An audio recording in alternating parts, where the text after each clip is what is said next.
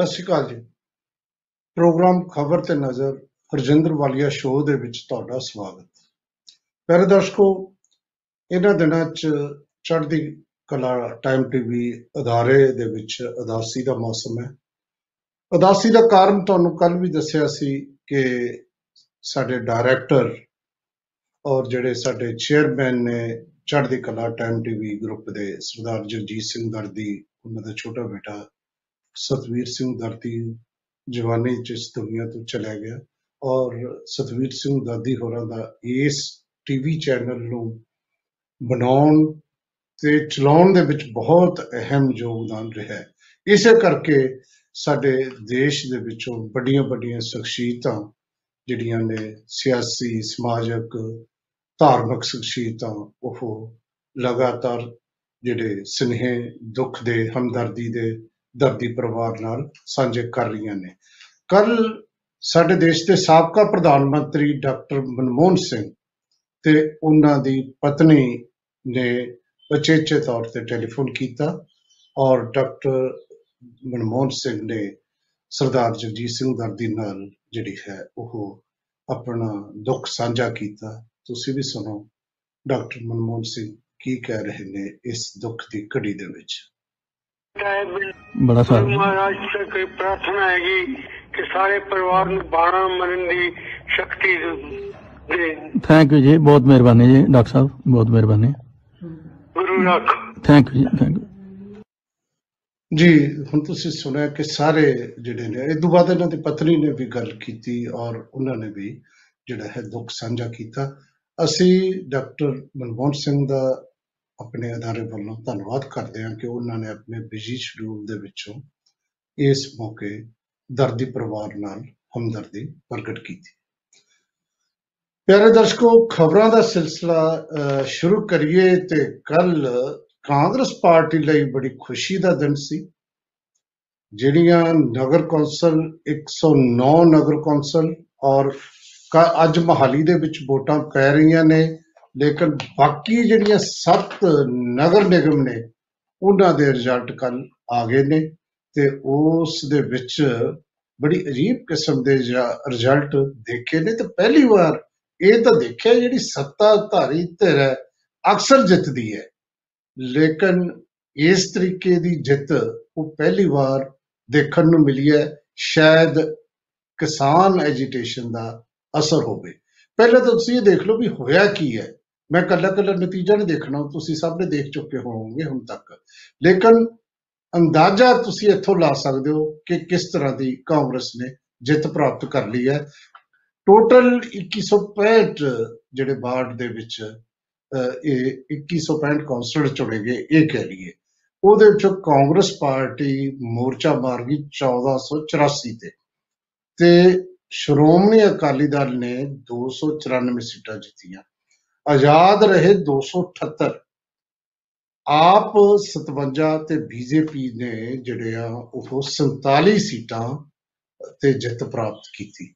ਮਤਲਬ ਹੁਣ ਤੁਸੀਂ ਦੇਖੋ ਕਿ ਆਜ਼ਾਦ ਉਮੀਦਵਾਰ ਜਿਹੜੇ 278 ਨੇ ਔਰ ਬੀਜੇਪੀ ਤੇ ਆਜ਼ਾਦ ਜਿਹੜੀ ਦੋ- ਜਿਹੜਾ ਆਪ ਜਿਹੜੀ ਹੈ ਜਿਹੜੀ 2 ਨੰਬਰ ਦੀ ਪਾਰਟੀ ਹੈ ਵਿਧਾਨ ਸਭਾ ਦੇ ਵਿੱਚ, ਉਹਦਾ ਜੋ ਕੁਝ ਹਾਲ ਹੋਇਆ ਹੈ ਤੁਸੀਂ ਇਹ ਦੇਖਿਆ, ਸਭ ਤੋਂ ਵੱਡੀ ਜਿਹੜੀ ਸੱਟ ਹੈ, ਉਹ ਇਸ ਕਰਕੇ ਲੱਗਦੀ ਹੈ ਆਮ ਆਦਮੀ ਪਾਰਟੀ ਨੂੰ ਕਿ ਵਿਧਾਨ ਸਭਾ 'ਚ ਲਗਾਤਾਰ ਕਹਿੰਦੇ ਸੀ ਅਕਾਲੀਆਂ ਨੂੰ, ਅਸੀਂ ਤੁਹਾਨੂੰ ਪਛਾੜ ਕੇ ਪਹਿਲੀ ਵਾਰ ਅਸੀਂ ਜਿਹੜਾ ਹੈ ਨੰਬਰ 2 ਤੇ ਆ ਗਏ, ਮੁੱਖ ਵਿਰੋਧੀ ਪਾਰਟੀ ਬਣ ਗਏ, ਪਰ ਮੁੱਖ ਵਿਰੋਧੀ ਪਾਰਟੀ ਦਾ ਹਾਲ ਕਾਫੀ ਬੁਰਾ ਹੋਇਆ।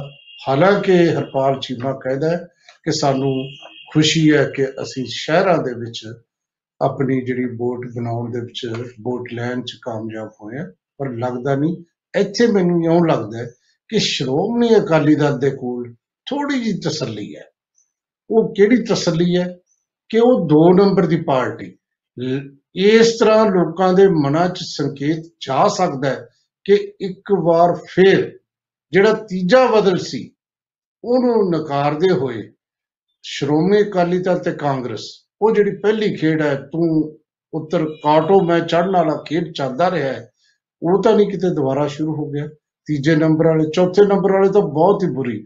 ਉਹਦੇ ਬਾਰੇ ਤਾਂ ਇਹ ਕਹਿ ਸਕਦੇ ਹਾਂ ਕਿ ਭਾਰਤੀ ਜਨਤਾ ਪਾਰਟੀ ਦਾ ਜਿਹੜਾ ਹਾਲ ਕੀਤਾ ਹੈ ਲੋਕਾਂ ਨੇ, ਉਹਦੇ ਵਿੱਚ ਖਾਸ ਤੌਰ ਤੇ ਅਸਰ ਜਿਹੜਾ ਹੈ, ਉਹ ਕਿਸਾਨੀ ਮੋਰਚੇ ਦਾ ਹੈ। ਇਹ ਲੱਗਦਾ ਹੈ। ਦੇਖੋ, ਹੁਣ ਜਿਸ ਤਰੀਕੇ ਨਾਲ ਹੁਣ ਨਗਰ ਨਿਗਮ ਨੇ, ਵੱਡੇ ਸ਼ਹਿਰ ਨੇ ਮੋਹਾਲੀ ਦਾ ਚਲੋ ਅੱਜ ਪਤਾ ਲੱਗ ਜੂ ਵੀ ਕੀ ਹੋ ਰਿਹਾ ਹੈ। ਬਾਕੀਆਂ ਦਾ ਤਾਂ ਹੈ। ਜਿਹੜੇ ਬਾਕੀਆਂ ਚੋਂ 350 ਚੋਂ 281 ਕਾਂਗਰਸ ਜਿੱਤ ਗਈ। 33 ਅਕਾਲੀ ਦਲ ਨੂੰ ਆਏ ਨੇ। 20 ਆਏ ਨੇ ਭਾਜਪਾ ਨੂੰ ਤੇ ਇਹਨਾਂ ਜਿਹੜੇ ਆਮ ਆਦਮੀ ਤਾਂ ਸਿਰਫ 9 ਸੀਟਾਂ ਲੈ ਸਕੇ ਨੇ ਉੱਥੇ। ਤੋਂ ਇਸ ਤਰ੍ਹਾਂ ਜਦੋਂ ਆਪਾਂ ਦੇਖਦੇ ਹਾਂ ਇਹ ਜਿਹੜੇ ਹਾਲ- ਹਾਲਾਤ ਨੇ ਨਾ ਨ- ਜਿਹੜੀ ਅਮ, ਨਗਰ ਕੌਂਸਲ ਦੇ ਵਿੱਚ ਹੋਏ ਨੇ ਨਗਰ ਨਿਗਮਾਂ ਚ ਹੋਏ ਨੇ ਇਹ ਕਾਫੀ ਹਾਲਾਤ ਮਾੜੇ ਨੇ ਤੇ ਜਿਸ ਤਰੀਕੇ ਨਾਲ ਕਾਂਗਰਸ ਦੀ ਜਿੱਤ ਹੋਈ ਹੈ, ਉਹ ਆਪਣੇ ਆਪ ਦੇ ਵਿੱਚ ਕਾਂਗਰਸ ਖੁਸ਼ੀ ਜ਼ਾਹਰ ਕਰ ਸਕਦੀ ਹੈ। ਲੇਕਿਨ ਇੱਕ ਗੱਲ ਬੜੀ ਸਪਸ਼ਟ ਹੈ, ਪਹਿਲੇ ਦਿਨ ਤੋਂ ਸੁਖਵੀਰ ਸਿੰਘ ਬਾਦਲ, ਪਹਿਲੇ ਦਿਨ ਤੋਂ ਅਸ਼ਵਨੀ ਸ਼ਰਮਾ, ਪਹਿਲੇ ਦਿਨ ਤੋਂ ਹੀ ਆਮ ਆਦਮੀ ਪਾਰਟੀ ਧੱਕੇਸ਼ਾਹੀ ਦਾ, ਨਾਮਜ਼ਦਗੀਆਂ ਤੋਂ ਲੈ ਕੇ ਹੁਣ ਤੱਕ ਦਾ ਧੱਕੇਸ਼ਾਹੀ ਦਾ, ਗੁੰਡਾਗਰਦੀ ਦਾ ਕਾਂਗਰਸ ਤੇ ਇਲਜ਼ਾਮ ਲਾ ਰਹੀ ਹੈ। ਇਹ ਵੀ ਗੱਲ ਹੈ ਕਿ ਇਹ ਧੱਕੇ ਨਾਲ ਜਿੱਤੇ ਨੇ। ਇੱਕ ਗੱਲ ਇਸ ਇਲੈਕਸ਼ਨ 'ਚ ਹੋਰ ਦੇਖਣ ਨੂੰ ਮਿਲੀ ਹੈ। ਉਹਦਾ ਵੀ ਆਪਾਂ ਨੂੰ ਕਿਤੇ ਨਾ ਕਿਤੇ ਜਾਂ ਤਾਂ ਕਿਸਾਨੀ ਅੰਦੋਲਨ ਨਾਲ ਜੋੜ ਕੇ ਦੇਖਣੀ ਪਏਗੀ ਜਾਂ ਸਮਝੋ ਕਿ ਲੋਕ ਪੋਲੀਟੀਕਲ ਪਾਰਟੀ ਤੋਂ ਨਿਰਾਸ਼ ਹੋ ਰਹੇ ਨੇ। ਇਹ ਕੱਲੇ ਕੱਲੇ ਜਿਹੜਾ ਹੈ ਅਹ, ਵਾਰਡ ਦੇ ਵਿੱਚ ਐਨਾਲਿਸਿਸ ਕਰਕੇ ਹੀ ਇਹਦਾ ਅੰਦਾਜ਼ਾ ਲੱਗੇਗਾ। ਦੇਖੋ ਬਹੁਤ ਸਾਰੇ ਜਿਹੜੇ ਨੇ ਉਹ ਜਿੱਤੇ ਨੇ ਅਹ, ਆਜ਼ਾਦ ਉਮੀਦਵਾਰ। ਤੋਂ ਜਿਹੜੇ ਆਜ਼ਾਦ ਜਿੱਤਦੇ ਨੇ ਹੁਣ ਤੁਸੀਂ ਦੇਖੋ ਬਟਲਾਡੇ ਤੋਂ ਆਜ਼ਾਦ ਜਿੱਤੇ। ਆਦਮਪੁਰ ਤੋਂ ਸਾਰੇ ਦੇ ਸਾਰੇ ਆਜ਼ਾਦ ਜਿੱਤ ਗਏ। ਕਰਤਾਰਪੁਰ ਦੇ ਵਿੱਚੋਂ 15 ਚੋਂ 9 ਆਜ਼ਾਦ ਜਿੱਤੇ। ਨੂਰ ਮਹਿਲ ਚੋਂ 13 ਚੋਂ 12 ਆਜ਼ਾਦ ਜਿੱਤੇ। ਅਨੰਦਪੁਰ ਸਾਹਿਬ ਚੋਂ 13 ਚੋਂ 13 ਆਜ਼ਾਦ ਜਿੱਤ ਗਏ। ਇਹਦਾ ਮਤਲਬ ਕਿਤੇ ਨਾ ਕਿਤੇ ਸ- ਜਿਹੜੇ ਲੋਕ ਨੇ ਪੋਲੀਟੀਕਲ ਪਾਰਟੀ ਨੂੰ ਜਾਂ ਤਾਂ ਨਕਾਰ ਰਹੇ ਨੇ ਜਾਂ ਪੋਲੀਟੀਕਲ ਪਾਰਟੀਆਂ ਨੇ ਅਹ, ਜਿਹੜਾ ਹੈ ਸਿਆਸੀ ਚੋਣ ਨਿਸ਼ਾਨ ਤੋਂ ਨਾ ਕਰਕੇ ਆਪਣੇ ਆਜ਼ਾਦਾਨਾ ਜਿਹੜਾ ਹੈ ਤੌਰ ਤੇ ਲੜ ਕੇ ਅਹ, ਇਹ ਦਿਖਾਇਆ ਕਿ ਅਸੀਂ ਪੋਲੀਟੀਕਲ ਪਾਰਟੀਆਂ ਤੋਂ ਦੂਰ ਹਾਂ। ਜੇ ਭਾਰਤੀ ਜਨਤਾ ਪਾਰਟੀ ਹੈ ਤਾਂ ਇਹ ਵੀ ਤਾਂ ਡਰ ਹੈ ਕਿ ਅਸੀਂ ਜੇ ਕਮਲ ਦਾ ਫੁੱਲ ਲੈ ਕੇ ਜਾਵਾਂਗੇ ਚੋਣ ਨਿਸ਼ਾਨ ਤਾਂ ਲੋਕ ਸਾਨੂੰ ਗਾਲਾਂ ਕੱਢਣਗੇ ਇਹ ਵੀ ਦੇਖਣ ਨੂੰ ਮਿਲਿਆ। ਮੈਂ ਕਈ ਥਾਵਾਂ ਤੇ ਦੇਖਿਆ ਜਿਵੇਂ ਹੁਣ ਅਹਿਮਦਗੜ੍ਹ ਦੇ ਵਿੱਚ ਇੱਕ ਆਜ਼ਾਦ ਬੰਦਾ ਜਿੱਤਿਆ ਹੈ, ਲੇਕਿਨ ਉਹ ਆਜ਼ਾਦ ਸ਼੍ਰੋਮਣੀ ਅਕਾਲੀ ਦਲ ਡੈਮੋਕ੍ਰੈਟਿਕ ਦਾ ਬੰਦਾ ਹੈ। ਉਹ ਲੜਿਆ ਆਜ਼ਾਦ ਹੈ ਇਸ ਤਰ੍ਹਾਂ ਬਹੁਤ ਸਾਰੇ ਜਿਹੜੇ ਆਜ਼ਾਦ ਨੇ ਉਹਨਾਂ ਦੀ ਐਫੀਲੀਏਸ਼ਨ ਕਿਤੇ ਨਾ ਕਿਤੇ ਪੋਲੀਟੀਕਲ ਪਾਰਟੀ ਨਾਲ ਹੋ ਸਕਦੀ ਹੈ। ਇੱਕ ਹੋਰ ਦਿਲਚਸਪ ਗੱਲ ਵੀ ਨੋਟ ਕਰਨ ਵਾਲੀ ਹੈ ਇਹ ਪੱਟੀ 'ਚ ਸਾਹਮਣੇ ਆਈ ਹੈ। ਭਾਰਤੀ ਜਨਤਾ ਪਾਰਟੀ ਨੂੰ ਉੱਥੇ ਪਈਆਂ ਨੇ 81 ਵੋਟਾਂ? ਟੋਟਲ ਔਰ ਨੋਟਾਂ ਨੂੰ ਪਈਆਂ ਨੇ 164 ਵੋਟਾਂ। ਜਾਨੀ ਨੋਟਾਂ ਦਾ ਇਸਤੇਮਾਲ ਵੀ ਹੋਣ ਲੱਗ ਗਿਆ। ਲੋਕ ਇਹ ਕਹਿਣ ਲੱਗ ਗਏ ਕਿ ਸਾਨੂੰ ਤੁਹਾਡੇ ਚੋਂ ਕੋਈ ਪਸੰਦ ਨਹੀਂ ਅਵੇਅਰਨੈਸ ਵੱਧ ਰਹੀ ਹੈ। ਇਹ ਗੱਲ ਵੀ ਆਪਾਂ ਦੇਖ ਰਹੇ ਹਾਂ। ਕਿਤੇ ਨਾ ਕਿਤੇ ਇਹ ਜਿਹੜੀ ਹੈ, ਇਸ ਚੋਣ ਦੇ ਵਿੱਚ ਇਹ ਵੀ ਨਿਕਲ। ਹੋਰ ਵੀ ਬੜਾ ਕੁਝ ਦਿਲਚਸਪ ਨਿਕਲਿਆ ਹੈ। ਜਿਵੇਂ ਹੁਣ ਬਟਾਲਾ ਦਾ ਵਾਰਡ ਨੰਬਰ 39 ਹੈ। ਕਾਂਗਰਸ ਨੂੰ ਵੀ 619 ਪੈ ਗਈਆਂ। ਭਾਜਪਾ ਦੇ ਜਿਹੜੇ ਉਮੀਦਵਾਰ ਨੂੰ 619 ਪੈ ਗਈਆਂ। ਤੇ ਫੈਸਲਾ ਹੋਇਆ ਆਪਾਂ ਪਰਚੀਆਂ ਪਾ ਲਈਏ। ਪਰਚੀਆਂ ਇੱਕ ਵਾਰ ਨਹੀਂ, ਦੋ ਵਾਰੀ ਕੱਢੀਆਂ ਗਈਆਂ ਤੇ ਕਾਂਗਰਸ ਜਿੱਤ ਗਈ। ਯਾਨੀ ਕਾਂਗਰਸ ਦਾ ਸਾਥ ਜਿਹਨੂੰ ਧੱਕਾਸ਼ਾਹੀ ਕਹਿ ਰਹੇ ਨੇ, ਇਹ ਨਹੀਂ ਮੈਂ ਪਰਚੀ ਵੀ ਕਾਂਗਰਸ ਦੀ। ਕੱਲੀ ਪਰਚੀ ਨਹੀਂ, ਕਪੂਰਥਲਾ ਦੇ ਵਾਰਡ ਨੰਬਰ 21 ਚ ਅਕਾਲੀ ਤੇ ਕਾਂਗਰਸੀ ਭਿੜ ਗਏ। 254 ਨਾ 259 259 ਤੇ ਫਿਰ ਟਾਸ ਕੀਤੀ, ਟਾਸ ਚ ਕਾਂਗਰਸ ਜਿੱਤ ਗਈ। ਯਾਨੀ ਕਦੇ ਕਦੇ ਦਿਨ ਹੁੰਦੇ ਨੇ। ਅੱਜ ਦਾ ਜਿਹੜਾ ਕੱਲ ਦਾ ਦਿਨ ਸੀ ਨਤੀਜਿਆਂ ਦਾ, ਉਹ ਕਾਂਗਰਸ ਦਾ ਸੀ। ਘੱਟੋ ਘੱਟ ਬਾਕੀਆਂ ਚ ਤਾਂ ਟਾਸ ਤਾਂ ਹੇਰਾਫੇਰੀ ਨਹੀਂ ਹੋਈ। ਪਰਚੀ ਚੱਕਣ ਚ ਤਾਂ ਹੇਰਾਫੇਰੀ ਨਹੀਂ ਨਾ ਹੋਈ। ਉੱਥੇ ਤਾਂ ਧੱਕੇਸ਼ਾਹੀ ਨਹੀਂ ਹੋਈ। ਉੱਥੇ ਵੀ ਕਾਂਗਰਸ ਜਿੱਤ ਗਈ। ਆ ਦੋ ਸੀਟਾਂ ਤਾਂ ਤੁਹਾਨੂੰ ਮੈਂ ਦੱਸੀਆਂ ਨੇ, ਹੋਰ ਵੀ ਕਈ ਥਾਵਾਂ ਤੇ। ਪਰ ਤਸੱਲੀ ਇੱਕ ਹੋਰ ਵੀ ਹੈ। ਉਹ ਕਿਹਨੂੰ ਹੈ? ਉਹ ਹੈ ਮਜੀਠੀਆ ਨੂੰ ਵਿਕਰਮ ਸਿੰਘ ਮਜੀਠੀਆ ਨੂੰ। ਇਹਨੇ ਆਪਦਾ ਜਲਵਾ ਕਾਇਮ ਰੱਖਿਆ ਉੱਥੇ। ਮਜੀਠਾ ਕੌਂਸਲ ਚ 13 ਨੇ 13 ਚੋਂ 10 ਅਕਾਲੀ ਲੈ ਗਏ ਜਣੀ ਹੁਣ। ਜੇ ਸਹੀ ਕਿਤੇ ਬਣਾਉਣੀ ਹੈ ਕੌਂਸਲ ਆਪਣਾ ਪ੍ਰਧਾਨ ਬਣਾਉਣਾ ਹੈ, ਤਾਂ ਵਿਕਰਮਜੀਤ ਸਿੰਘ ਮਜੀਠੀਆ ਜਿਹੜਾ ਉਹ ਬਣਾ ਕੇ ਵਿਕਰਮ ਮਜੀਠੀਆ ਉਹ ਕਾਮਯਾਬ ਹੋ ਗਿਆ। ਉੱਥੇ ਕਾਂਗਰਸ ਨੇ ਸਿਰਫ ਦੋ ਜਿੱਤੀਆਂ ਨੇ। ਇਹ ਵੀ ਉਹ ਇਹ ਜਿਹੜਾ ਕੋਈ ਨੇ ਦਿਲਚਸਪੀ ਖੋਰ ਹੈ ਕਿ ਆਪਾਂ ਕਹਿੰਦੇ ਵੀ ਧੱਕਾ ਹੋਇਆ।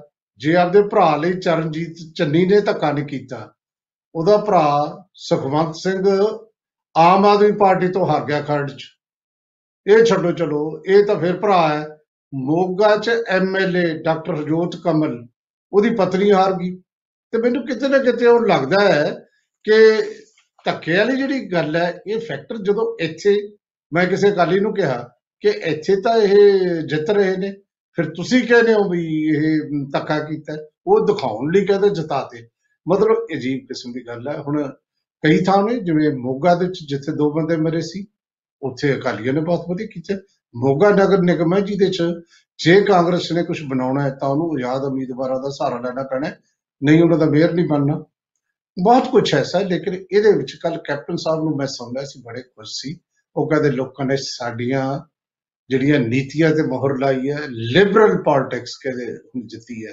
ਔਰ ਦੂਜਾ ਸੁਨੇਹਾ ਦਿੱਤਾ ਬੀਜੇਪੀ ਨੂੰ, ਕੈਪਟਨ ਅਮਰਿੰਦਰ ਸਿੰਘ ਕਹਿੰਦੇ ਕਿ ਇਹ ਕਿਸਾਨਾਂ ਦੇ ਅੰਦੋਲਨ ਨੂੰ ਤੁਸੀਂ ਮੈਂਡ ਯੂਅਰ ਵੇਜ਼ ਉਹਨਾਂ ਦੀ ਲੈਂਗੁਏਜ ਸੀ ਕਿ ਤੁਸੀਂ ਆਪਣੇ ਰਸਤੇ ਠੀਕ ਕਰੋ, ਨਹੀਂ ਤਾਂ ਫਿਰ ਆਹੀ ਕੁਝ ਹੋਊਗਾ।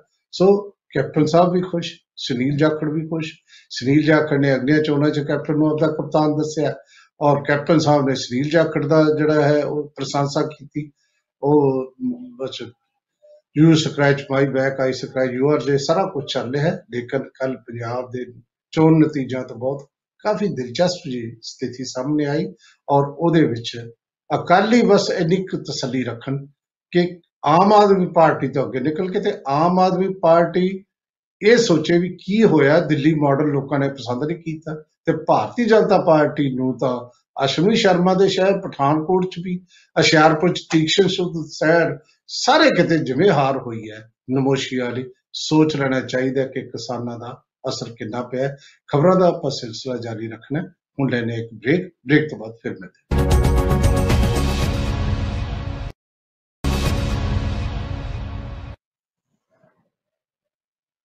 ਬ੍ਰੇਕ ਤੋਂ ਬਾਅਦ ਤੁਹਾਡਾ ਫਿਰ ਸਵਾਗਤ ਬ੍ਰੇਕ ਤੇ ਜਾਣ ਤੋਂ ਪਹਿਲਾਂ ਮੈਂ ਦੱਸ ਰਿਹਾ ਸੀ, ਬਹੁਤ ਦਿਲਚਸਪ ਨਤੀਜੇ ਕਈ ਥਾਵਾਂ ਤੇ ਨਿਕਲੇ ਨੇ, ਅਹ, ਪੰਜਾਬ ਦੀ ਲੋਕਲ ਬਾਡੀਜ਼ ਦੀਆਂ ਚੋਣਾਂ ਦੇ। ਸੋ ਇਹ ਜਿਹੜੀ ਛੋਟੀ ਸਰਕਾਰ ਬਣ ਰਹੀ ਹੈ, ਕਾਂਗਰਸ ਦੇ ਵਿੱਚ ਖੁਸ਼ ਹੈ। ਲੇਕਿਨ ਕਈ ਹੋਰ ਪਾਰਟੀਆਂ ਵੀ ਖੁਸ਼ ਨੇ। ਜਿਵੇਂ ਹੁਣ ਜੋਗਾ ਦੇ ਵਿੱਚ, ਜਗੀਰ ਸਿੰਘ ਜੋਗਾ ਦਾ ਜਿਹੜਾ ਪਿੰਡ ਹੈ, ਉੱਥੇ ਜਿਹੜੀ ਨਗਰ ਪੰਚਾਇਤ ਹੈ, ਉਹ ਚ ਸੀਪੀਆਈ ਨੇ ਕਲੀਨ ਸਵੀਪ ਕਰ ਸੀਪੀਆਈ ਜਿੱਤੀ ਹੈ ਉਹਦੇ ਚ। ਅਹ 13 ਚ ਸ਼ਾਇਦ 12 ਲੈ ਗਈ, ਇੱਕ ਕਿਸੇ ਹੋਰ ਨੂੰ ਦਿੱਤਾ ਹੈ, ਲੇਕਿਨ ਸੀਪੀਆਈ ਨੂੰ ਵੀ, ਖੱਬੇ ਪੱਖੀਆਂ ਨੂੰ ਵੀ ਇਹ ਖੁਸ਼ੀ ਦਾ ਮੌਕਾ ਮਿਲਿਆ ਇਹਦੇ ਚ। ਮੈਂ ਓਵਰਆਲ ਜੇ ਇਸ ਗੱਲ ਨੂੰ ਇੱਕ ਲਾਈਨ ਚ ਸਵਾਲ ਕਰਨਾ ਹੋਵੇ ਕੱਲ ਦੇ ਚੋਣ ਨਤੀਜਿਆਂ ਦਾ ਐਨਾਲਿਸਿਸ ਕਰਨਾ ਹੋਵੇ, ਮੈਂ ਇਹ ਕਹਿ ਸਕਦਾ ਦੇਖੋ, ਕਈ ਫੈਕਟਰ ਸੀ। ਇਹ ਚ ਕੋਈ ਦੋਰਾਵਾ ਨਹੀਂ। ਜਿਹੜੀ ਪਾਰਟੀ ਰਾਜ ਕਰ ਰਹੀ ਹੁੰਦੀ ਹੈ, ਹਾਕਮ ਧਿਰ ਹੁੰਦੀ ਹੈ, ਸੱਤਾਧਾਰੀ ਧਿਰ ਹੁੰਦੀ ਹੈ, ਉਹ ਕਿਤੇ ਨਾ ਕਿਤੇ ਪੁਲਿਸ ਵੀ ਉਹਦੀ ਮਦਦ ਕਰਦੀ ਹੈ। ਕਿਤੇ ਨਾ ਕਿਤੇ ਇਹ ਜਿਹਨੂੰ ਧੱਕਾਸ਼ਾਹੀ ਸੁਖਬੀਰ ਸਿੰਘ ਬਾਦਲ ਨੇ ਕਿਹਾ ਹੈ ਔਰ ਅ, ਜਿਹੜੇ ਆਮ ਆਦਮੀ ਪਾਰਟੀ ਨੇ ਕਿਹਾ ਹੈ, ਹੋ ਸਕਦਾ ਹੈ ਨਾਮਜ਼ਦਗੀ ਵੇਲੇ ਇੱਧਰ ਉੱਧਰ ਹੋਇਆ ਹੋਵੇ। ਇਹ ਗੱਲ ਇਸ ਕਰਕੇ ਮੈਂ ਕਹਿਣਾ ਹੈ, ਅਕਾਲੀਆਂ ਵੇਲੇ ਵੀ ਇਹੋ ਜਿਹਾ ਕੁਝ ਹੋਇਆ ਸੀ। ਇਹ ਗੱਲ ਹੈ ਇਹਦਾ ਮਤਲਬ ਕੋਈ ਵੀ ਧਿਰ ਹੋਵੇ ਉਹ ਇਹੋ ਜਿਹਾ ਕੁਝ ਹੀ ਕਰਦੀ ਹੈ। ਔਰ ਇੱਕ ਦੂਜੇ ਨੂੰ ਕਹਿੰਦੇ ਨੇ ਵੀ ਤੁਸੀਂ ਕਿਹੜਾ ਘੱਟ ਕੀਤਾ ਇਹਦਾ ਮਤਲਬ ਤੁਸੀਂ ਕੀਤਾ ਅਸੀਂ ਵੀ ਕਰਾਂਗੇ। ਇੱਕ ਗੱਲ ਤਾਂ ਇਹ ਫੈਕਟਰ ਹੋ ਸਕਦਾ। ਦੂਜਾ ਵੱਡਾ ਫੈਕਟਰ ਕਿਸਾਨ ਐਜੀਟੇਸ਼ਨ ਹੈ ਜਿਸ 'ਚ ਭਾਰਤੀ ਜਨਤਾ ਪਾਰਟੀ ਬਿਲਕੁਲ ਹੀ ਖਤਮ ਹੀ ਹੈ ਪੰਜਾਬ 'ਚੋਂ ਇਸ ਤੋਂ ਲੱਗਿਆ। ਅਸ਼ਵਨੀ ਸ਼ਰਮਾ ਦਾ ਜਿਹੜਾ ਆਪਣਾ ਗੜ ਹੈ ਆਪਣਾ ਘਰ ਹੈ ਜਾਂ ਅ, ਤੀਕਸ਼ਣ ਸੂਦ ਹੁਸ਼ਿਆਰਪੁਰ ਪਠਾਨਕੋਟ ਅਬੋਰ 'ਚ ਤਾਂ ਸ੍ਰੀ ਜਾਖੜ ਨੇ ਕਿਸੇ ਹੋਰ ਨੂੰ ਜਿੱਤਣ ਸਾਰੇ ਇੱਕ ਛੱਡ ਕੇ ਸਾਰੀਆਂ ਜਿੱਤ ਗਏ ਇਹ ਤਾਂ ਬਠਿੰਡਾ 53 ਸਾਲ ਬਾਅਦ ਜਿਹੜੇ ਕਾਂਗਰਸ ਜਿੱਤੀ ਹੈ ਜਿਹਨੇ ਅਕਾ- ਆਪਾਂ ਜੇ ਕਹਿੰਦੇ ਵਿਕਾਸ ਦੀ ਗੱਲ ਹੈ ਅਹ ਸਾਰੀ ਦੁਨੀਆ ਕਹਿੰਦੀ ਹੈ ਵਿਕਾਸ ਤਾਂ ਅਹ, ਅਕਾਲੀਆਂ ਨੇ ਬਹੁਤ ਕਰਾਇਆ ਸੀ ਬਠਿੰਡੇ ਦਾ, ਕਰਾਇਆ ਵੀ ਹੈ, ਇਹ 'ਚ ਕੋਈ ਦੋ ਰਾਵਾ ਨਹੀਂ। ਲੇਕਿਨ ਉੱਥੇ ਜਿੱਤੇ ਜਿਹੜਾ ਹੈ 50 ਤੋਂ 43 ਤਾਂ ਉਹ ਲੈ ਕੇ 7 ਮਿਲੀਅਨ ਨੇ ਸਾਰੀਆਂ। ਸੋ ਇਹਦਾ ਮਤਲਬ ਕਿਤੇ ਨਾ ਕਿਤੇ ਲੋਕ ਇਹ ਸਮਝਦੇ ਨੇ। ਇਹ ਵੀ ਬਾਕੀ ਫੈਕਟਰ ਨੂੰ ਮੈਂ ਇਗਨੋਰ ਨਹੀਂ ਕਰਦਾ। ਲੇਕਿਨ ਇੱਕ ਫੈਕਟਰ ਇਹ ਵੀ ਹੈ ਕਿ ਜਿਹੜੀ ਸੱਤਾਧਾਰੀ ਹਾਕਮ ਧਿਰ ਹੁੰਦੀ ਹੈ, ਲੋਕ ਇਹ ਸਮਝਦੇ ਨੇ ਕਿ ਉਹਦੇ ਵਿੱਚ ਜੇ ਅਸੀਂ ਉਹਨੂੰ ਲੈ ਕੇ ਆਵਾਂਗੇ, ਸ਼ਾਇਦ ਸਾਡੇ ਇਲਾਕੇ ਦਾ ਕੰਮ ਹੋ ਇਹ ਵੀ ਇੱਕ ਗੱਲ ਹੋ ਸਕਦੀ ਹੈ। ਤੇ ਦੂਜੀ ਗੱਲ ਇਹ ਵੀ ਹੋ ਸਕਦੀ ਹੈ, ਜਿਹੜੀ ਸਾਡੀ ਆਪੋਜੀਸ਼ਨ ਪਾਰਟੀਆਂ ਬਹੁਤ ਜ਼ਿਆਦਾ ਰੌਲਾ ਪਾ ਰਹੀਆਂ ਨੇ। ਖਬਰਾਂ ਦੇ ਸਿਲਸਿਲੇ 'ਚ ਕੱਲ ਕੈਪਟਨ ਸਾਹਿਬ ਦੀ ਗੱਲ ਕੀਤੀ, ਬੜੇ ਖੁਸ਼ ਸੀ ਜਦੋਂ ਉਹਨਾਂ ਨੇ ਮੁਬਾਰਕਬਾਦ ਦਿੱਤੀ। ਕੱਲ ਕੈਪਟਨ ਸਾਹਿਬ ਖੁਸ਼ ਇਸ ਕਰਕੇ ਵੀ ਨਜ਼ਰ ਆਏ ਤਾਂ ਉਸ ਖੁਸ਼ੀ ਦੇ ਮੌਕੇ ਕੱਲ ਮਟਕਾ ਚੌਂਕ ਪਹੁੰਚ ਗਏ ਕੈਪਟਨ ਸਾਹਿਬ। ਔਰ ਮਟਕਾ ਚੌਂਕ ਕਿਸਾਨਾਂ ਦੇ ਹੱਕ ਦੇ ਵਿੱਚ ਲੋਕ ਇਕੱਠੇ ਹੁੰਦੇ ਨੇ। ਉੱਥੇ ਉਹ ਕਿਸਾਨਾਂ ਦੇ ਹੱਕ 'ਚ ਨਾਰੇ ਲੱਗ ਰਹੇ ਸੀ। ਕੈਪਟਨ ਸਾਹਿਬ ਵੀ ਉੱਥੇ ਉਤਰੇ ਉਤਰ ਕੇ ਕਿਸਾਨਾਂ ਨਾਲ ਮੁਲਾਕਾਤ ਕੀਤੀ ਔਰ ਕਿਸਾਨਾਂ ਦੇ ਹੱਕ ਦੇ ਵਿੱਚ ਕੈਪਟਨ ਅਮਰਿੰਦਰ ਸਿੰਘ ਜਿੱਥੇ ਮੁਜ਼ਾਹਰਾ ਹੋ ਰਿਹਾ ਸੀ ਉੱਥੇ ਜਾ ਕੇ ਇੱਕ ਕਿਸਮ ਦੀ ਗੱਲ ਉਹਨਾਂ ਨੇ ਉਹ ਲਾਂਭਾ ਲਾਇਆ ਕਿ ਕੈਪਟਨ ਅਮਰਿੰਦਰ ਸਿੰਘ ਕਿਸਾਨਾਂ ਦੇ ਹੱਕ ਦੇ ਵਿੱਚ ਜਿਹੜਾ ਹੈ ਜ਼ਮੀਨ ਤੇ ਜਾ ਕੇ ਨਹੀਂ ਲੜਦੇ। ਕੱਲ ਕੋਸ਼ਿਸ਼ ਕੀਤੀ ਸੰਕੇਤਕ ਤੌਰ ਤੇ ਉਹਨਾਂ ਨੇ ਇਹ ਗੱਲ ਕਰਨ ਦੀ। ਤੋਂ ਆਪਾਂ ਹੁਣ ਅਹ, ਕਿਸਾਨਾਂ ਦੀ ਵੀ ਗੱਲ ਕਰ ਲਈਏ। ਦੇਖੋ ਭਿੱਖੀ ਚ ਮਹਾਪੰਚਾਇਤ ਹੋਈ। ਹਾਲਾਂਕਿ ਜਿਹੜਾ ਅਹ, ਪੰਜਾਬ ਦੀਆਂ ਬੱਤੇ ਜਥੇਬੰਦੀਆਂ ਨੇ ਉਹਨਾਂ ਨੇ ਕਿਹਾ ਸੀ ਕਿ ਮਹਾਪੰਚਾਇਤਾਂ ਨਾ ਕਰੋ। ਬਾਕੀਆਂ ਨੂੰ ਕਰਨ ਦਿਓ ਆਪਾਂ ਸਿੰਘੂਪੁਰ ਤੇ ਟਿੱਕਰੀ ਨੂੰ ਮਜ਼ਬੂਤ ਕਰੀਏ। ਲੇਕਿਨ ਕੱਲ ਹੋਈ ਮਹਾਪੰਚਾਇਤ। ਔਰ 32 ਪੰਚਾਇਤਾਂ ਵਾਲਿਆਂ ਚੋਂ ਵੀ ਕਈ ਬੰਦੇ ਉੱਥੇ ਹਾਜ਼ਰ ਸੀ ਜਿਨ੍ਹਾਂ ਨੂੰ ਰੋਕਿਆ ਗਿਆ ਸੀ। ਰੁਲਦੂ ਸਿੰਘ ਮਾਨਸਾ ਉੱਥੇ ਸੀ। ਕੁਲਵੰਤ ਸਿੰਘ, ਜਿਹੜਾ ਜਮਹੂਰੀ ਕਿਸਾਨ ਸਭਾ ਵਾਲਾ, ਕੁਲਵੰਤ ਸਿੰਘ ਸੰਧੂ ਉੱਥੇ ਸੀ। ਪ੍ਰੋਫੈਸਰ ਜਗਮੋਹਨ ਸਿੰਘ ਉੱਥੇ ਸੀ ਔਰ ਬਹੁਤ ਸਾਰੇ ਲੋਕ ਆਏ। ਔਰ ਗੱਲਾਂ ਤਾਂ ਉਹੀ ਹੋਣੀਆਂ ਨੇ, ਪਰ ਇੱਥੇ ਜਿਹੜੀ ਦੋ ਤਿੰਨ ਗੱਲਾਂ ਵੱਖਰੀਆਂ, ਹਾਲਾਂਕਿ ਉਹ ਵੱਖਰੀਆਂ ਨਹੀਂ, ਚਰਚਾ 'ਚ ਆ ਗਈਆਂ ਨੇ ਕਿ ਇਸ ਕਿਸਾਨ ਮੋਰਚੇ ਨੇ ਹੋਰ ਗੱਲਾਂ ਦੇ ਨਾਲ ਨਾਲ ਪੰਜਾਬੀ ਗਾਇਕੀ ਨੂੰ ਬਿਲਕੁਲ ਨਵਾਂ ਮੋੜ ਦਿੱਤਾ। ਬਿਲਕੁਲ ਠੀਕ ਹੈ। ਧਰਮ ਤੇ ਜਾਤ ਤੇ ਜਿਹੜੀ ਸਰਕਾਰ ਲੜਾ ਰਹੀ ਸੀ ਉਹਨੂੰ ਰਿਜੈਕਟ ਕੀਤਾ ਬਿਲਕੁਲ ਸਹੀ ਗੱਲ ਕੀਤੀ ਹੈ। ਸੋ ਜਿਹੜਾ ਇਹ ਮੋਰਚਾ ਹੋਰ ਤਿੱਖਾ ਕਰਨਾ ਇਹ ਸਾਰੀਆਂ ਗੱਲਾਂ ਉੱਥੇ ਵੀ ਹੋਈਆਂ ਉੱਤਰ ਪ੍ਰਦੇਸ਼ ਦੇ ਬਲਾਰੀ ਦੇ ਵਿੱਚ ਵੀ ਕੱਲ ਮਹਾਪੰਚਾਇਤ ਹੋਈ ਉੱਥੇ ਵੀ ਹੋਈਆਂ ਉੱਥੇ ਮੇਧਾ ਪਟਕਰ ਤਜਿੰਦਰ ਵਿਰਕ ਗੁਰਨਾਮ ਸਿੰਘ ਚਰੂਨੀ ਅਹ ਜਿਹੜਾ ਹੈ ਤੇ ਉਹ ਬਲਾਰੀ ਦੇ ਹਰਪਾਲ ਸਿੰਘ ਬਲਾਰੀ ਉੱਥੇ ਸੀ। ਉਹਨਾਂ ਨੇ ਵੀ ਇਸੇ ਕਿਸਮ ਦੀਆਂ ਗੱਲਾਂ ਤੇ ਨਾਲ ਜਿਹੜਾ ਅੱਜ ਸੱਦਾ ਦਿੱਤਾ ਹੋਇਆ ਹੈ, ਅਹ ਕਿਸਾਨਾਂ ਨੇ ਕਿ 12 ਤੋਂ 4 ਰੇਲ ਰੋਕਣੀ ਹੈ ਉਹਨੂੰ ਰੋਕਣ ਲਈ ਸ਼ਾਂਤਮਈ ਤਰੀਕੇ ਨਾਲ ਅਸੀਂ ਕਿਸ ਤਰੀਕੇ ਨਾਲ ਇਹ 4 ਘੰਟੇ ਕੱਢਣੇ ਨੇ? ਹਾਲਾਂਕਿ ਸਰਕਾਰ ਨੇ ਵੀ ਬੜੇ ਤਕੜੇ ਪ੍ਰਬੰਧ ਕੀਤੇ ਹੋਏ ਨੇ ਇਹਦੇ ਵਿੱਚ ਕੋਈ ਦੋਰਾਵਾ ਨਹੀਂ। ਸਰਕਾਰ ਇਹ ਕਹਿੰਦੀ ਹੈ ਕਿ ਇਹ ਅਸੀਂ ਅਹ, ਹੋ- ਜਿਹੜਾ ਹੈ ਉਹ ਹੋਣ ਨਹੀਂ ਦੇਣਾ ਜਾਂ ਚਾਰ ਰੋਕ ਲੈਣਗੇ ਵੱਡੇ ਸਟੇਸ਼ਨਾਂ ਤੇ ਗੱਡੀਆਂ। ਕਿਸਾਨਾਂ ਨੇ ਇੱਕ ਸਟ੍ਰੈਟਜੀ ਇਹ ਬਣਾਈ ਹੈ ਕਿ ਸਿੰਘੂਪੁਰ ਵਾਲੇ ਲੀਡਰ ਉੱਥੇ ਰਹਿਣਗੇ ਜਿੱਥੇ ਲੀਡਰ ਆ ਉਹਦਾ ਕੰਮ ਕਰਦੇ ਰਹਿਣਗੇ। ਟ੍ਰੇਨ ਜਿਹੜੀਆਂ ਰੋਕਣੀਆਂ ਨੇ, ਉਹ ਪਿੰਡਾਂ ਦੇ ਲੋਕ ਜਾਂ ਜਿਹੜੇ ਜਿੱਥੇ ਜਿੱਥੇ ਬੈਠੇ ਨੇ ਉੱਥੇ ਉੱਥੇ ਆਪਣੇ ਏਰੀਆ 'ਚ ਜਾ ਕੇ ਰੋਕਣਗੇ। ਇਹ ਸਟ੍ਰੈਟਜੀ ਇਹਨਾਂ ਦੀ ਕਾਮਯਾਬ ਇਸ ਕਰਕੇ ਹੋਣੀ ਹੈ ਕਿ ਹਰ ਇੱਕ ਥਾਂ ਤੇ ਤਾਂ ਇੰਨੀ ਪੁਲਿਸ ਲਾਈ ਨਹੀਂ ਜਾ ਸਕਦੀ। ਵੱਡੇ ਸਟੇਸ਼ਨਾਂ ਤੇ ਪੁਲਿਸ ਵੀ ਲੱਗੂ ਤੇ ਰੋਕ ਵੀ ਹੋਊਗੀ। ਪਰ ਅਸੀਂ ਵੀ ਇਹ ਸਮਝਦੇ ਹਾਂ ਕਿ ਇਹ ਸ਼ਾਂਤਮਈ ਰਹਿਣਾ ਬਹੁਤ ਜ਼ਰੂਰੀ ਹੈ। ਲਗਭਗ ਸਾਰੇ ਇਹ ਕਹਿੰਦੇ ਨੇ, ਸ਼ਾਂਤਮਈ ਰਹਿਣਾ ਬਹੁਤ ਜ਼ਰੂਰੀ ਹੈ ਤੇ ਆਸ ਕਰੀ ਕਿ ਸ਼ਾਂਤਮਈ ਰਹੂਗਾ। ਸਰਕਾਰ ਕਈ ਗੱਲਾਂ ਐਸੀਆਂ ਕਰ ਰਹੀ ਹੈ ਜਿਹਦੇ ਚ ਮੌਕਾ ਮਿਲਦਾ ਹੈ, ਖਾਸ ਤੌਰ ਤੇ ਸਿੱਖਾਂ ਨੂੰ ਕਿ ਉਹਨਾਂ ਨਾਲ ਵਿਤਕਰਾ ਹੋ ਰਿਹਾ ਹੈ। ਕੱਲ ਜਦੋਂ ਸਾਕਾ ਨਨਕਾਣਾ ਸਾਹਿਬ ਦਾ ਜਿਹੜੇ ਸ਼ਤਾਬਦੀ ਮਨਾਉਣ ਜਾਣਾ ਸੀ, ਸਾਰੀ ਤਿਆਰੀ ਸੀ ਜੱਥੇ ਦੀ। ਉਸ ਜੱਥੇ ਦੇ ਵਿੱਚ 430 ਵੀਜ਼ੇ ਦਿੱਤੇ ਸੀ ਪਾਕਿਸਤਾਨ ਨੇ। ਸਭ ਕੁਝ ਤਿਆਰ ਸੀ 20 ਬੱਸਾਂ ਤਿਆਰ ਸੀ ਔਰ ਟੀਕਾਕਰਨ ਐਵਰੀਥਿੰਗ ਜਿਹੜਾ ਕੁਝ ਹੁੰਦਾ ਹੈ, ਬਸ ਜਾਣਾ ਹੀ ਸੀ ਅੱਜ। ਅੱਜ ਤੁਰਨਾ ਸੀ ਉਹਨਾਂ ਨੇ। ਤੇ ਤੁਰਨ ਤੋਂ ਪਹਿਲਾਂ ਕੱਲ ਪ੍ਰਧਾਨ ਬੀਬੀ ਜਗੀਰ ਕੌਰ ਨੂੰ ਮਿਨਿਸਟਰੀ ਆਫ ਐਕਸਟਰਨਲ ਅਫੇਅਰਸ ਦਾ ਸੁਨੇਹਾ ਆ ਜਾਂਦਾ ਹੈ ਕਿ ਤੁਸੀਂ ਨਹੀਂ ਜਾ ਸਕਦੇ। ਕਾਰਨ ਦੇਖੋ ਕੀ ਲਿਖਿਆ ਹੈ। ਕਹਿੰਦੇ ਕਰੋਨਾ ਦੇ ਕਾਰਨ ਤੇ ਸੁਰੱਖਿਆ ਕਾਰਨ। ਹੁਣ ਕਰੋਨਾ ਦਾ ਬਿਲਕੁਲ ਬੀਬੀ ਠੀਕ ਕਹਿ ਰਹੇ ਹੈ। ਕਿ ਜਦੋਂ ਅਸੀਂ ਨਵ- ਨਵੰਬਰ ਚ ਜਾ ਰਹੇ ਹਾਂ ਜਦੋਂ ਕਰੋਨਾ ਜ਼ੋਰਾਂ ਤੇ ਸੀ ਉਦੋਂ ਤਾਂ ਇਹ ਕਰੋਨਾ ਦਾ ਕਾਰਨ ਨਹੀਂ ਬਣਿਆ। ਪਾਕਿਸਤਾਨ ਸਾਨੂੰ ਵੀਜ਼ੇ ਦੇ ਰਿਹਾ ਹੈ, ਤੁਸੀਂ ਸਾਨੂੰ ਕਿਉਂ ਰੋਕ ਰਹੇ ਹੋ? ਇਹ ਬਿਲਕੁਲ ਗਲਤ ਗੱਲ ਹੈ। ਇਹਨਾਂ ਦਾ ਵਜ਼ੀਰਾ ਸਿੱਖਣ ਲਈ ਠੀਕ ਨਹੀਂ। ਇਹ ਕਿਹਾ ਗਿਆ ਹੈ, ਇਹ ਬਹਾਨਾ ਠੀਕ ਨਹੀਂ ਤੁਹਾਡਾ। ਕੋਈ ਜੈਨੂਨ ਬਹਾਨਾ ਹੁੰਦਾ ਤਾਂ ਮੰਨ ਲੈਂਦੇ। ਵੈਸੇ ਇਹ ਸਰਕਾਰ ਨੂੰ ਲੱਗਦਾ ਹੈ ਕਿ ਉੱਥੇ ਜਦੋਂ ਜਾਣਗੇ ਤੇ ਇਸ਼ੂ ਵੀ ਇਹੋ ਜਿਹਾ ਹੈ।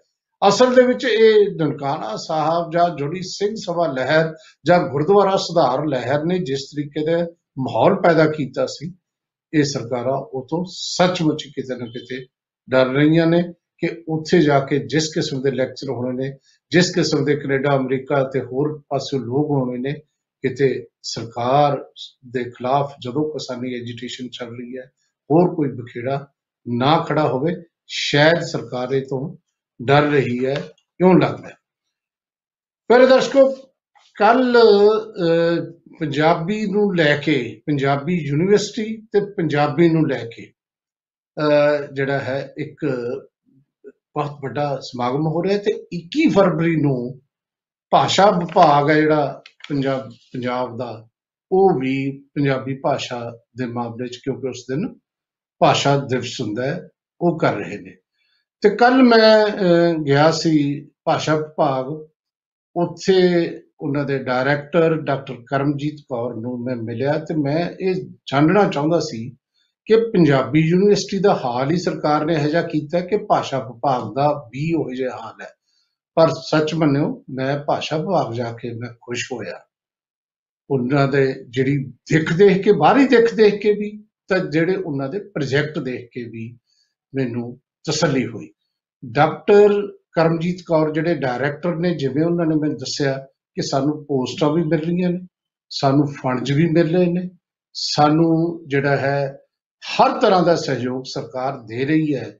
ਤੇ ਮੈਂ ਉਦੋਂ ਇਹ ਸੋਚ ਰਿਹਾ ਸੀ ਕਿ ਜਿਵੇਂ ਮਹਿਕਮਾ ਪੰਜਾਬੀ, ਕੈਪਟਨ ਸਾਹਿਬ ਤੁਹਾਡੇ ਬਜ਼ੁਰਗਾਂ ਨੇ ਬਣਾਇਆ, ਤੁਸੀਂ ਪੰਜਾਬੀ ਦੀ ਹੁਣ ਗੱਲ ਕਰਨ ਲੱਗੇ ਹੋ ਉਸੇ ਤਰੀਕੇ ਨਾਲ ਤੁਸੀਂ ਪੰਜਾਬੀ ਯੂਨੀਵਰਸਿਟੀ ਦੀ ਵੀ ਗੱਲ ਕਰੋ ਪੰਜਾਬੀ ਯੂਨੀਵਰਸਿਟੀ ਤਾਂ ਮਰ ਰਹੀ ਹੈ। ਤੇ ਮੈਂ ਦੇਖਿਆ ਕਿ ਹੁਣ ਕੰਮ ਵੀ ਕਈ ਵਧੀਆ ਹੋ ਰਹੇ ਨੇ। ਮੈਨੂੰ ਅਹ, ਤੁਸੀਂ ਆ ਤਸਵੀਰ 'ਚ ਦੇਖ ਰਹੇ ਹੋ ਡਾਕਟਰ ਕਰਮਜੀਤ ਤੇ ਉਹਨਾਂ ਦੇ ਸਹਿਯੋਗੀ। ਇਹ ਜਿਹੜਾ ਇਹਨਾਂ ਨੇ ਆਪ ਕੰਮ ਕੀਤਾ ਹੈ ਭਾਸ਼ਾਈ ਸੱਭਿਆਚਾਰਕ ਸਰਵੇਖਣ ਕੀਤੇ ਨੇ ਸੁਲਤਾਨਪੁਰ ਲੋਧੀ ਬਟਾਲਾ ਡੇਰਾ ਬਾਬਾ ਨਾਨਕ ਇਹ ਜਿਹੇ ਜਿਹੜੇ ਨਵੀਆਂ ਪਬਲੀਕੇਸ਼ਨਸ ਨੇ ਉਹਨਾਂ ਦਾ ਸੈੱਟ ਦੇ ਰਹੇ ਨੇ। ਸੋ ਇਹ ਜਦੋਂ ਮੈਂ ਦੇਖ ਰਿਹਾ ਹਾਂ ਤੇ ਮੈਂ ਸਿਰਫ ਤ੍ਰਿਪਤ ਰਜਿੰਦਰ ਸਿੰਘ ਬਾਜਵਾ ਨਾਲ ਮੈਂ ਇੱਕ ਦੋ ਵਾਰੀ ਗੱਲਬਾਤ ਕੀਤੀ। ਉਹਨਾਂ ਨੂੰ ਵੀ ਮੈਂ ਕਿਹਾ ਸੀ, ਪੰਜਾਬੀ ਭਾਸ਼ਾ ਤੇ ਜਿਹੜੀ ਪੰਜਾਬੀ ਭਾਸ਼ਾ ਨੂੰ ਪ੍ਰਫੁੱਲਤ ਕਰ ਰਹੀਆਂ ਸੰਸਥਾਵਾਂ ਨੇ, ਭਾਵੇਂ ਭਾਸ਼ਾ ਵਿਭਾਗ ਹੈ ਤੇ ਭਾਵੇਂ ਪੰਜਾਬੀ ਯੂਨੀਵਰਸਿਟੀ ਹੈ, ਇਹਦੇ ਥੋੜਾ ਅਚੇਚਾ ਧਿਆਨ ਦੇਣ ਦੀ ਲੋੜ ਹੈ। ਐਨੀਵੇ ਆਪਾਂ ਅੱਗੇ ਵਧੀਏ। ਦੇਖੋ, ਖਬਰ ਇੱਕ ਜਿਹੜੀ ਇਹ ਹੈ, ਪਿਛਲੇ ਦਿਨੀ ਨਾ ਮੀ ਟੂ ਨਾਂ ਦੀ ਇੱਕ ਕੰਪੇਨ ਚੱਲੀ ਸੀ, ਤੁਹਾਨੂੰ ਪਤਾ ਹੋਵੇਗਾ ਕਿ ਜਿਹੜੀ ਵੀ ਕਿਸੇ ਔਰਤ ਨਾਲ ਕਦੇ ਵੀ ਕਦੇ ਕੋਈ ਅਹ, ਸ਼ੋਸ਼ਣ ਹੋਇਆ ਹੈ, ਕਿਸੇ ਤਰੀਕੇ ਦਾ ਵੀ ਤਾਂ ਉਹ ਆਪਣਾ ਉਹ ਇਜ਼ਹਾਰ ਕਰਦੀਆਂ ਸੀ। ਤੇ ਇਸੇ ਕਿਸਮ ਦੇ ਮੀ ਟੂ ਦੇ ਨਾਲ ਇੱਕ ਪ੍ਰਿਆ ਰਮਾਨੀ ਨਾਂ ਦੀ ਪੱਤਰਕਾਰ ਹੈ। ਉਹਨੇ ਇਹ ਕਿਹਾ ਸੀ ਇਹ ਕਿ ਮੈਂ ਦਸੰਬਰ 93 1993 ਵਿੱਚ ਜਦੋਂ ਮੈਂ 23 ਸਾਲ ਦੀ ਸੀ ਉਦੋਂ ਮੈਨੂੰ ਉਸ ਵੇਲੇ ਸੰਪਾਦਕ ਸੀ ਜਿਹੜੇ ਐਮ ਜੇ ਅਕਬਰ ਸਾਹਿਬ। ਉਹਨਾਂ ਨੇ ਅਵਰਾਏ ਹੋਟਲ ਚ ਬੁਲਾਇਆ ਵੀ ਆਓ ਤੁਹਾਨੂੰ ਇੰਟਰਵਿਊ ਕਰਨਾ ਹੈ।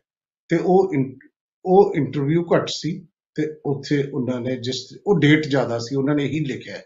ਤੇ ਉਹਨਾਂ ਨੇ ਅਹ, ਫਿਰ ਤੁਹਾਨੂੰ ਪਤਾ ਹੈ ਕਿ ਇਹ ਐਮ ਜੇ ਅਕਬਰ ਇਹ ਮਿਨਿਸਟਰ ਬਣ ਗਿਆ ਸੀ ਰਾਜ ਮੰਤਰੀ ਵਿਦੇਸ਼ ਰਾਜ ਮੰਤਰੀ। ਔਰ ਜਦੋਂ ਇਹਨੇ ਲਿਖਿਆ ਰਮਾਨੀ ਨੇ ਤੇ 20 ਔਰਤਾਂ ਨੇ ਹੋਰ ਲਿਖਤਾ ਸੀ ਇਹਦੇ ਖਿਲਾਫ ਵੀ ਸਾਡੇ ਨਾਲ ਵੀ ਇਹਨੇ ਇਹੀ ਕੀਤਾ ਹੈ, ਸਾਡਾ ਵੀ ਸੈਕਸ ਸ਼ੋਸ਼ਣ ਕੀਤਾ ਹੈ। ਤੇ ਉਹਨੂੰ ਆਪਣੀ ਅਮ, ਜਿਹੜਾ ਹੈ ਮੰਤਰੀਸ਼ਿਪ ਛੱਡਣੀ ਪਈ ਸੀ। ਉਹਨੇ ਇੱਕ ਮਾਨਹਾਨੀ ਦਾ ਕੇਸ ਕੀਤਾ ਸੀ। ਉਹ ਜਿਹੜਾ ਰਮਾਨੀ ਜਿੱਤ ਗਈ ਹੈ। ਔਰ ਰਮਾਨੀ ਦੇ ਜਿੱਤਣ ਦੇ ਨਾਲ ਇਹ ਜ਼ਰੂਰ ਆ ਗਿਆ ਕਿ ਲੋਕਾਂ ਨੂੰ ਖਾਸ ਤੌਰ ਤੇ ਔਰਤਾਂ ਨੂੰ ਹੌਸਲਾ ਮਿਲੇਗਾ ਪਿਆਰੇ ਦਰਸ਼ਕੋ ਇਹ ਖਬਰ ਦਾ ਅਮ, ਅਗਲਾ ਹਿੱਸਾ ਮੈਂ ਤੁਹਾਡੇ ਨਾਲ ਸਾਂਝਾ ਕਰਦਾ ਪਰ ਹੁਣ ਬ੍ਰੇਕ ਦਾ ਟਾਈਮ ਹੋ ਗਿਆ ਬ੍ਰੇਕ ਦੇ ਵਿੱਚ ਇੱਕ ਗੱਲ ਤੁਹਾਨੂੰ ਹੋਰ ਵੱਡੀ ਖਬਰ ਸੁਣਾਉਣੀ ਹੈ ਕਿ ਆਜ਼ਾਦ ਭਾਰਤ ਦੀ ਪਹਿਲੀ ਔਰਤ ਨੂੰ ਫਾਂਸੀ ਲੱਗਣੀ ਹੈ ਮਥੁਰਾ 'ਚ ਇਹ ਦੱਸਣਾ ਹੈ, ਜਿਹੜੇ ਲਾਲ ਕਿਲਾ ਦੇ ਵਿੱਚ ਮਨਿੰਦਰ ਮੋਨੀ ਨੇ ਗੱਤਕਾ ਅਹ, ਜਿਹੜਾ ਉਹ ਖੰਡੇ ਨਾਲ ਖੰਡਾ ਖੜਕਾਇਆ ਸੀ ਉਹ ਫੜਿਆ ਗਿਆ ਉਹ ਦੇਖਣਾ ਹੈ। ਤੇ ਨਾਲ ਆਪਾਂ ਗੱਲ ਇਹ ਵੀ ਕਰਨੀ ਹੈ ਕਿ 75 ਤੋਂ ਵੱਧ ਨਿਊਯਾਰਕ ਟਾਈਮ 'ਚ ਇੱਕ ਇਸ਼ਤਿਹਾਰ ਆਇਆ, ਸਿੱਖ ਸੰਗਠਨਾਂ ਨੇ ਕੀ ਲਿਖਿਆ, ਇਹ ਸਾਰੀਆਂ ਗੱਲਾਂ ਆਪਾਂ ਕਰਦੇ ਹਾਂ। ਇੱਕ ਬ੍ਰੇਕ ਲੈ ਲਈਏ।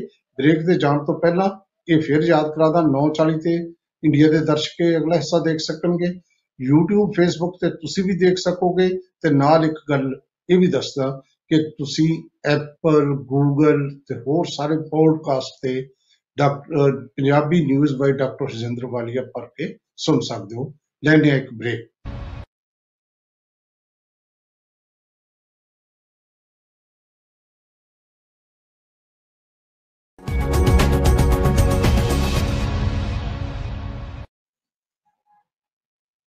ਬ੍ਰੇਕ ਤੋਂ ਬਾਅਦ ਤੁਹਾਡਾ ਫਿਰ ਸਵਾਗਤ। ਬ੍ਰੇਕ ਤੇ ਜਾਣ ਤੋਂ ਪਹਿਲਾਂ ਮੈਂ ਦੱਸ ਰਿਹਾ ਸੀ, ਇੱਕ ਪ੍ਰਿਆ ਰਮਾਨੀ ਜਿਹੜੀ ਕੁੜੀ ਹੈ, ਉਹ ਤੇ ਕੇਸ ਕੀਤਾ ਸੀ ਐਮਜੇ ਅਕਬਰ ਐਮਜੇ ਅਕਬਰ ਇੱਕ ਬ- ਬੜਾ ਮਸ਼ਹੂਰ ਜਰਨਲਿਸਟ ਐਡੀਟਰ ਕਈ ਅਖਬਾਰਾਂ ਦਾ ਐਡੀਟਰ ਰਿਹਾ। ਔਰ ਉਸ ਤੋਂ ਹਾਲਾਂਕਿ ਮੈਂ ਇਹਨੂੰ ਕੋਈ ਜ਼ਿਆਦਾ ਇਸ ਕਰਕੇ ਨਹੀਂ ਰੇਟ ਕਰਦਾ ਕਿ ਇਹ, ਇਹਨੇ ਇੱਕ ਵਾਰ ਇੱਕ ਕਿਤਾਬ ਦਾ ਜ਼ਿਕਰ ਕੀਤਾ, ਉਦੋਂ ਟੈਲੀਗ੍ਰਾਫ ਦਾ ਐਡੀਟਰ ਸੀ। ਕਿ ਜਿਹਦੇ ਚ ਕਹਿੰਦਾ ਕਿ ਸਿੱਖ ਹਰ ਰੋਜ਼ ਅਰਦਾਸ ਕਰਦੇ ਨੇ। ਉਹਨਾਂ ਦਿਨਾਂ ਦੀ ਗੱਲ ਹੈ ਜਦੋਂ ਖਾੜਕੂ ਮੂਵਮੈਂਟ ਪੰਜਾਬ ਚ ਚੱਲ ਰਹੀ ਸੀ ਕਿ ਰਾਜ ਕਰੇਗਾ ਖਾਲਸਾ, ਬਾਕੀ ਰਹੇ ਨਾ ਕੋਈ। ਤੇ ਇਹ ਉਦੋਂ ਕਲਕੱਤੇ ਹੁੰਦਾ ਸੀ ਤੇ ਮੈਂ ਉਦੋਂ ਜਾ ਕੇ ਕਿਹਾ ਕਿ ਇਹ ਕੀ ਹੈ? ਬਾਕੀ ਰਹੇ ਦਾ ਤਾਂ ਮਤਲਬ ਕੀ ਹੈ? ਜੇ ਨਹੀਂ ਪਤਾ ਤਾਂ ਨਾ ਲਿਖੋ। ਸੋ ਇਹ ਉਸ ਕਿਸਮ ਦਾ ਜਰਨਲਿਸਟ ਲੇਕਿਨ ਕਾਫੀ ਪ੍ਰਸਿੱਧ ਜਰਨਲਿਸਟ ਉਹਦੇ ਕਰਕੇ ਭਾਰਤੀ ਜਨਤਾ ਪਾਰਟੀ ਵਿੱਚ ਚੜਿਆ ਗਿਆ ਔਰ ਮੰਤਰੀ ਬਣ ਗਿਆ ਔਰ ਮੰਤਰੀ ਬਣ ਕੇ ਫਿਰ ਇਹ ਜਦੋਂ ਰਮਾਨੀ ਨੇ ਜ਼ੁਬਾਨ ਖੋਲੀ ਆਪਣੀ ਦੱਸਿਆ, ਲਿਖਿਆ ਆਰਟੀਕਲ ਤੇ ਫਿਰ ਬਹੁਤ ਸਾਰੀਆਂ ਹੋਰ ਔਰਤਾਂ ਅੱਗੇ ਆ ਗਈਆਂ ਤੇ ਫਿਰ ਇਹ ਇਹਨੂੰ ਜਦੋਂ ਇਹ ਉਤਰ ਗਿਆ ਆਪਦੀ ਸੀਟ ਤੋਂ, ਮੰਤਰੀਸ਼ਿਪ ਤੋਂ ਮਿਨਿਸਟਰੀ ਚਲੀ ਗਈ, ਫਿਰ ਇਹਨੇ ਕੇਸ ਕਰਤਾ ਕਿ ਇਹ ਆਪਣੀ ਪਬਲਿਸਿਟੀ ਲਈ ਇਹ ਕਰ ਰਹੀ ਹੈ। ਇਹ, ਇਹਨੇ ਮੇਰੀ ਮਾਨਾ ਨੇ ਕੀਤੀ ਹੈ। ਮੇਰਾ ਸਤ- ਜਿਹੜਾ ਸਮਾਜਿਕ ਰੁਖਤਾ ਬਹੁਤ ਵਧੀਆ ਮੇਰਾ ਇਮੇਜ ਖਰਾਬ ਕਰਤਾ ਇਹਨੇ। ਤਾਂ ਫਿਰ ਕੋਰਟ ਕਹਿੰਦੀ, ਕਿਸੇ ਦੀ ਜਿਹੜੀ ਇੱਜ਼ਤ ਹੈ ਜਿਹੜੀ, ਉਹ ਉਹ, ਉਹਦਾ ਤੇਰੇ ਜਿਹੜਾ ਸਮਾਜਿਕ ਰੁਤਬਾ ਹੈ ਉਹਦੇ ਨਾਲ ਕੋਈ ਲਿੰਕ ਨਹੀਂ ਹੈ। ਜਿੱਡਾ ਮਰਜ਼ੀ ਬੰਦਾ ਹੋਵੇ ਵੱਡੇ ਰੁਤਬੇ ਵਾਲਾ ਹੋਵੇ ਉਹ ਵੀ ਯੌਨ ਸ਼ੋਸ਼ਣ ਕਰ ਸਕਦਾ ਹੈ। ਉਹਦੇ ਦਿਮਾਗ 'ਚ ਵੀ ਕਿਤੇ ਨਾ ਕਿਤੇ ਮਰਦ ਬਣਾ ਪਿਆ ਹੁੰਦਾ ਹੈ। ਔਰ ਜਿਹੜੀ ਅਦਾਲਤ ਦੀ ਇਸ ਫੈਸਲੇ ਨੇ ਔਰਤਾਂ ਨੂੰ ਕਾਫੀ ਜਿਹੜਾ ਹੈ ਹੌਸਲਾ ਦਿੱਤਾ ਹੈ। ਇਹ ਲਗਾਤਾਰ ਮੈਂ ਦੇਖ ਰਿਹਾ ਸੀ ਜਿਹੜੇ ਟਵੀਟ ਹੱਕ ਚਾਏ ਨੇ ਪ੍ਰਿਆ ਰਮਾਨੀ ਦੇ ਪਰ ਹੁਣ ਕਿ ਅਹ, ਸੀਮੇ ਦੀ ਸਮਾਂ ਹੁੰਦੀ ਹੈ ਜ਼ਿਆਦਾ ਨਹੀਂ ਦੱਸਿਆ ਜਾ ਸਕਦਾ। ਹਾਂ ਇੱਕ ਗੱਲ ਜ਼ਰੂਰ ਤੁਹਾਨੂੰ ਦੱਸਦਾ ਹੈ। ਕਿ ਔਰਤ ਜਿਵੇਂ ਇੱਧਰ ਹੈ, ਦੂਜੇ ਪਾਸੇ ਵੀ ਔਰਤ ਪਹਿਲੀ ਵਾਰ ਇੱਕ ਇਤਿਹਾਸ ਬਣਾ ਰਹੀ ਹੈ। ਮਾੜੇ ਕੰਮ 'ਚ ਇਤਿਹਾਸ ਬਣਾ ਰਹੀ ਹੈ। ਆਜ਼ਾਦ ਭਾਰਤ ਦੇ ਵਿੱਚ ਪਹਿਲੀ ਕਿਸੇ ਔਰਤ ਨੂੰ ਫਾਂਸੀ ਲੱਗੂਗੀ। ਮਥੁਰਾ 'ਚ ਤਿਆਰੀਆਂ ਸ਼ੁਰੂ ਹੋ ਗਈਆਂ, ਉਹੀ ਬੰਦਾ, ਉਹੀ ਜਲਾਦ ਦੁਆਰਾ ਬੁਲਾ ਲਿਆ, ਜਿਹੜਾ ਜਿਹਨੇ ਨਿਰਭਇਆ ਕਾਂਡ ਦੇ ਵਿੱਚ ਫਾਂਸੀ ਦਿੱਤੀ ਸੀ। ਅਸਲ ਦੇ ਵਿੱਚ ਕਹਾਣੀ ਤੁਹਾਨੂੰ ਮੈਂ ਯਾਦ ਕਰਾਵਾਂ। ਅਮਰੋਹਾ ਦੀ ਹੈ। ਅਮਰੋਹਾ ਦੇ ਲਾਗੇ ਇੱਕ ਪਿੰਡ ਹੈ ਬਾਵਨ ਖੇੜੀ ਬਾਵਨ ਖੇੜੀ 'ਚ ਇੱਕ ਪਰਿਵਾਰ ਰਹਿੰਦਾ ਸੀ। ਉਸ ਪਰਿਵਾਰ ਦੀ ਕੁੜੀ ਸੀ ਸ਼ਬਨਮ। ਸ਼ਬਨਮ ਦਾ ਹੋ ਗਿਆ ਸਲੀਮ ਨਾਂ ਦੇ ਇੱਕ ਬੰਦੇ ਨਾਲ ਪ੍ਰੇਮ।